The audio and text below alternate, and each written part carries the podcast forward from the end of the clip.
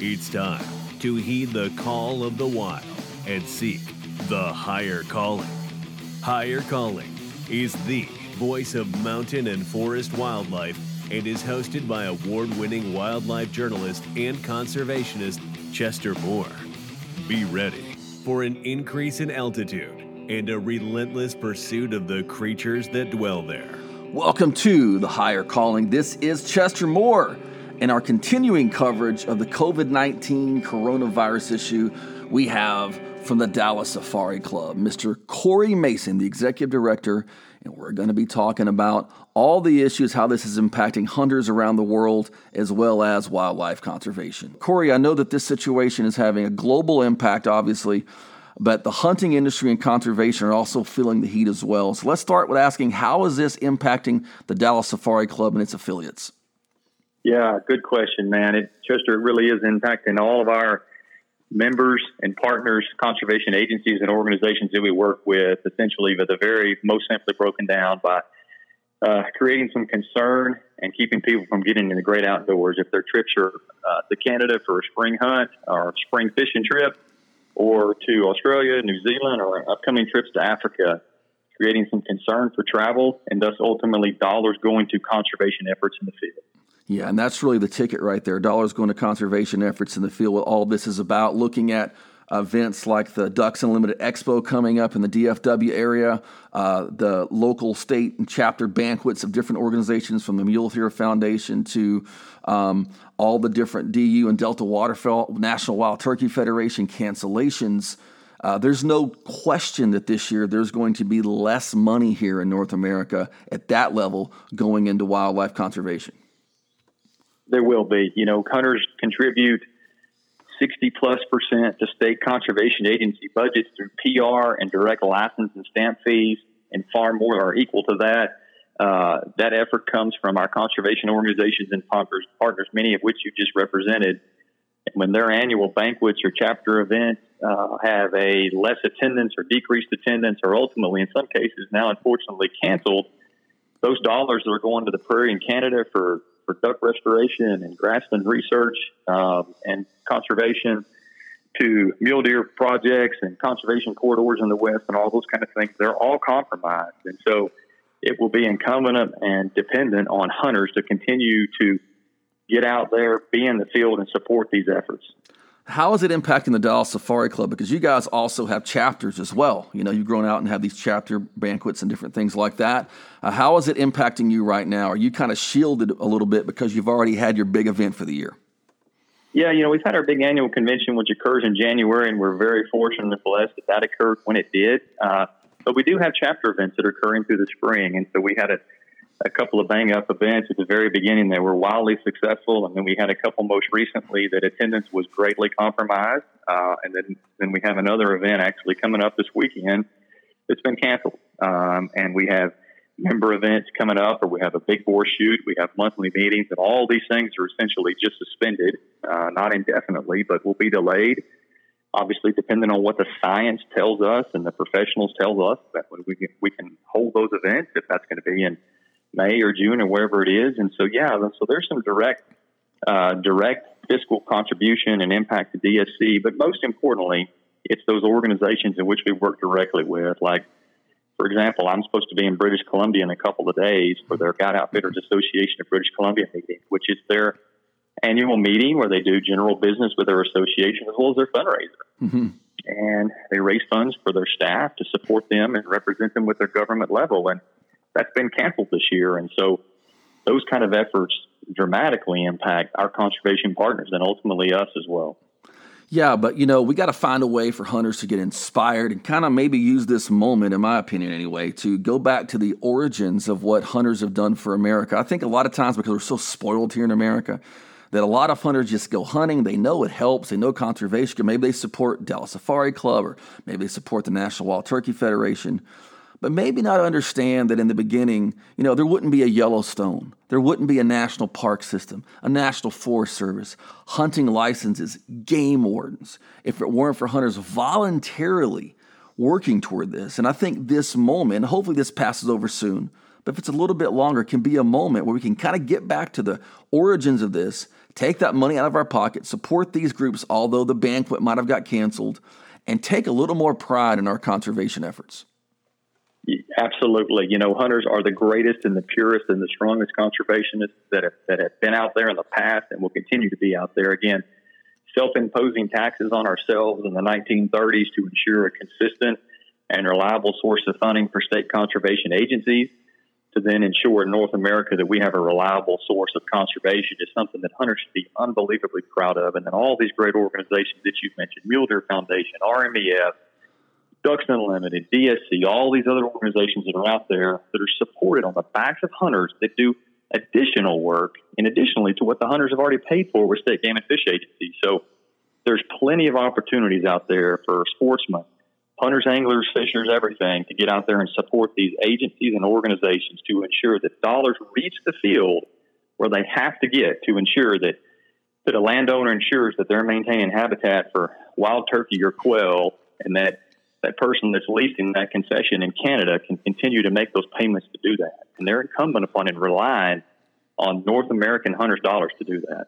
Yeah, absolutely. You know, you look at the, the, the, situation with wild sheep in America, which I write a lot about. I've never hunted a sheep. I can't afford to hunt a sheep. I'm hoping to draw one of these places. I don't have to have. I, I send out applications every year, but keep getting denied. Uh, but I photograph sheep. You know, and it's interesting. I went to the Sheep Foundation's event. They have a thing called the Less Than One Club for those of us who never killed a wild sheep, and there were three thousand people almost that showed up at this uh, that event alone of they haven't killed a sheep yet. They may never kill a sheep, but they support sheep conservation. And that's right. I think that is such a tribute to what's going on because sheep are a unique situation in that there's not enough of them to have regular hunter license fees pay for their conservation. So we have to auction off the the tags to you know to wealthy hunters and things like that. And you get these incredible auction bidding wars and this money going back. So there's a great moment to celebrate in what's going on. But you mentioned something about like a hunter having to pay for that concession. Uh, you know, just because some spring bear hunts in Canada are getting canceled doesn't mean they don't have to pay for that. And then you look across the pond over at Africa, it's the same thing over there, but maybe even more dire because of the basic impoverished nature of much of Africa. And the anti poaching efforts in Africa can never stop. So the revenue stream that is relied upon from typically the hunter base, the hunter, you know, concession fees that are paid to the to the outfitter professional hunter to go to Africa to hunt. Those dollars are heavily relied on to pay staff, but also to pay anti-poaching staff that, that are working year round. They're protecting game, non-game species of endangered fish and, and threatened fish and and trees and timber theft and all those kinds of things in the absence of a PH occupying that landscape and having hunters out there, it is 100% occupied by those that are there to do harm to the landscape. And so those bills don't stop. And that's one of the things in which we're continuing to encourage people that call us this time of year and say, Hey, I'm concerned about some travel issues. You know what? That's 100% legitimate. Number one, make sure you're in constant contact with your PH or guide outfitter. They will give you locally relevant information. And number two, if the timing doesn't work out because of a delay, please postpone that trip. Don't cancel it. Yeah, keep that uh, keep that money in the pipeline there. And just uh, just one more little point on Africa. You know, I think people used to poaching in America, which can get ugly. We have our ugly situations.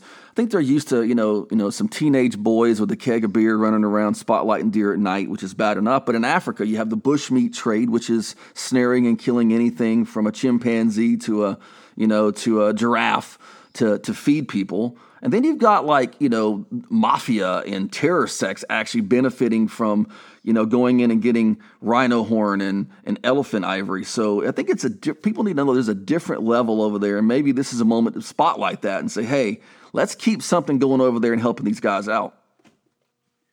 That, that's exactly right. You know, we can be very proud as hunter conservationists to look at, you know, I can very quickly point, of course, through conservation anti-poaching efforts that happen in Africa from DSC to the DSC Foundation that funds some of the most absolutely just conservation turning uh, landscapes over there and just some of the most productive landscapes in Zimbabwe or Tanzania or Namibia, wherever you want, whatever really country you want to pick out to look at the, the successes that has come from having a constant presence on a landscape to fund anti-poaching. And like you say, that, that takes many different uh, uh, views, and that can be from simply stopping someone that went out there to take bushmeat uh, are those that are well organized poaching syndicates that are like a, a well trained army, and some of them are that are there to go in under the cover of darkness or with dog teams or wherever it might be to take elephant, rhino, etc. So our people, conservationists, hunters, are responsible for funding that, have continued to fund that, and will continue to fund it. Well, in terms of, uh, you know, we're approaching basically the best time of year for a lot of New Zealand for the deer hunting. We have Africa, the prime times, what May through August coming up. So I know there's a lot of a lot of questions of what's going to go on right there. But your advice is, if you can, don't cancel, postpone, and to not just get informed by your Facebook or your Twitter, get informed by actually talking to people on the ground. That's it. Number one, stay in contact with your representative wherever you're headed. Again, if it's New Zealand or Australia or Africa, Canada, wherever it might be, stay in contact with that outfitter because I assure you they're going to be well informed in what the government is imposing there on incoming tourists. So I always good like, open communication. Yeah, and I always like to sort of wrap things up with something very, very positive because I'm a positive kind of guy. What what is a something going on in America right now maybe the Dallas Safari Club's involved in that is a big plus for wildlife, that is a big plus for hunters? Yeah, you mentioned the Wild Sheep Foundation, and Dallas Safari Club has a great relationship with Wild Sheep, and they're a great organization. They do good work here.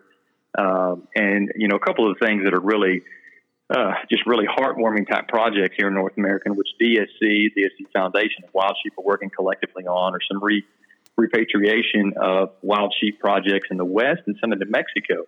Uh, and these are restoring wild sheep to ranges that were formerly occupied, but for various reasons, from livestock farming or whatever it might be, uh, sheep were removed from the landscape.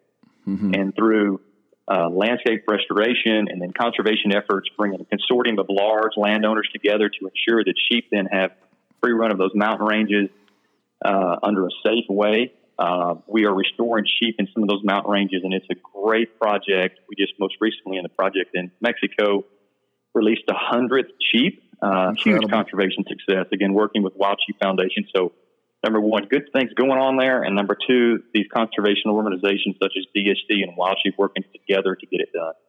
Yeah, I think that collaborative effort is incredibly, incredibly important. I've got to take part in numerous turkey releases this year and seeing the National Wild Turkey Federation working with Texas Parks and Wildlife and uh, NWTF there uh, funding the boxes they move them in, paying for the travel. Texas Parks and Wildlife taking that upland bird stamp fee and getting the turkeys from North Carolina or Missouri. That collaborative effort to do great things for wildlife, and uh, and that's going to end up benefiting the hunter. You know, because this is eastern turkeys in the piney woods of East Texas. And about two weeks, I'm going to be sitting out on the ground being terrorized by mosquitoes trying to call one of them boogers in. that's right. You know, and another great point of that is if it's through NWTF or through Parks and Wildlife, hunters paid 100% of that. Yeah, it's it's a beautiful thing, you know. Uh, has DSC been involved any with these uh, tr- uh, travel, the wildlife corridor issues in terms of the migration issues? We have from a legislative standpoint. Yeah, so uh, can you explain just a little bit about that to the listeners out there? Because I think that's fascinating, especially what's going on with like the mule deer travel corridor there in Wyoming. You bet. So, uh, working with partners such as Mule Deer Foundation and others, uh, recognizing the large landscapes in which these species occupy, you know, on the western landscape in which there's winter rains and summer rains, these, these species move, some of them hundreds of miles uh, to cover uh, and reach appropriate wintering grounds. Uh, ensuring, so working through the legislative standpoint, uh, connected corridors, uh, wild, suitable wildlife habitat together, working through the legislative front and the U.S. Fish and Wildlife Service, Forest Service, BLM, etc., ensuring that those landscapes have continuity so that those wildlife species have the ability to migrate north and south, east and west, uh, not in the sense of a bird, but in the sense of a large ungulate migrating mm-hmm. as winter conditions and food availability determine and dictate, the ability to ensure that those corridors are maintained as available wildlife habitat. Yeah, it's a beautiful thing because I think those of us who live maybe in parts of Texas or live out on the East Coast, we don't know really about you know large ungulate migration because there basically is none. But out yeah. west, it's a completely different landscape, completely different way, and these larger habitats are very very important. Well, Corey, we thank you so much for being on Higher Calling. How can people learn more about the Dallas Safari Club? Yeah, we'd be happy to visit with them. They can go to our website, biggame.org Uh, there's all our contact information. Love to have the opportunity to visit with him about our conservation projects, our foundation, our frontline foundation, and just be able to inform them and give them the information they need to be empowered to reach out, contact legislators, and just be that voice for the hunter and sportsman. All right, we appreciate it, Corey. Thank you. Thank you. You've been listening to The Higher Calling, hosted by the wildlife journalist Chester Moore. Contact him at chester at chestermoore.com. Follow him at The Chester Moore on Instagram and his blog at highercalling.net.